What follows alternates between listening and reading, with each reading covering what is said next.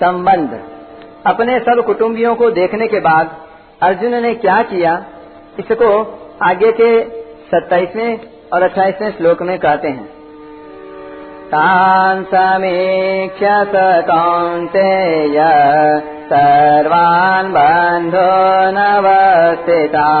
कृपया परयाविष्टो विषेदान्निरमाब्रवीत् अपनी अपनी जगह पर स्थित उन संपूर्ण बांधवों को देखकर वे कुंती नंदन अर्जुन अत्यंत कायरता से युक्त होकर विषाद करते हुए ये वचन बोले।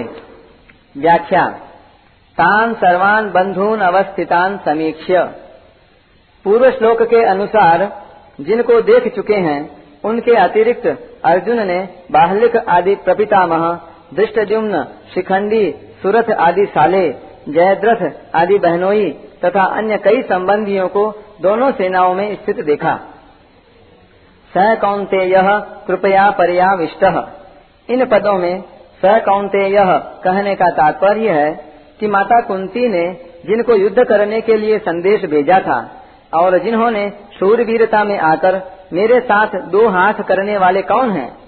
ऐसे मुख्य मुख्य योद्धाओं को देखने के लिए भगवान श्री कृष्ण को दोनों सेनाओं के बीच में रथ खड़ा करने की आज्ञा दी थी।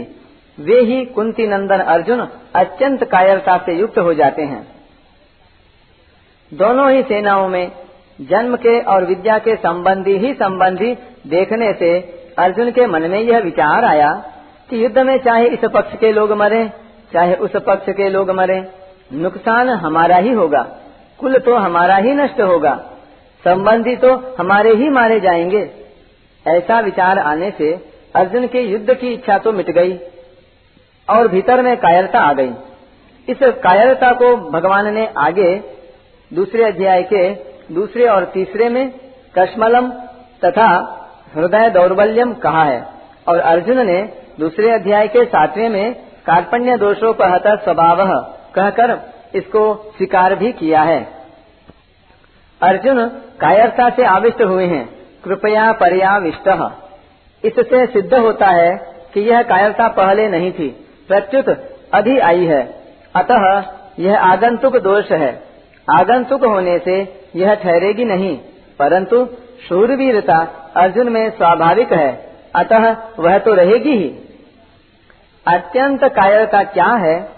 बिना किसी कारण निंदा, तिरस्कार, अपमान करने वाले दुख देने वाले वैर भाव रखने वाले, नाश करने की चेष्टा करने वाले दुर्योधन, दुशासन, शकुनी आदि को अपने सामने युद्ध करने के लिए खड़े देख कर भी उनको मारने का विचार न होना, उनका नाश करने का उद्योग न करना, यह अत्यंत कायरता रूप दोष है।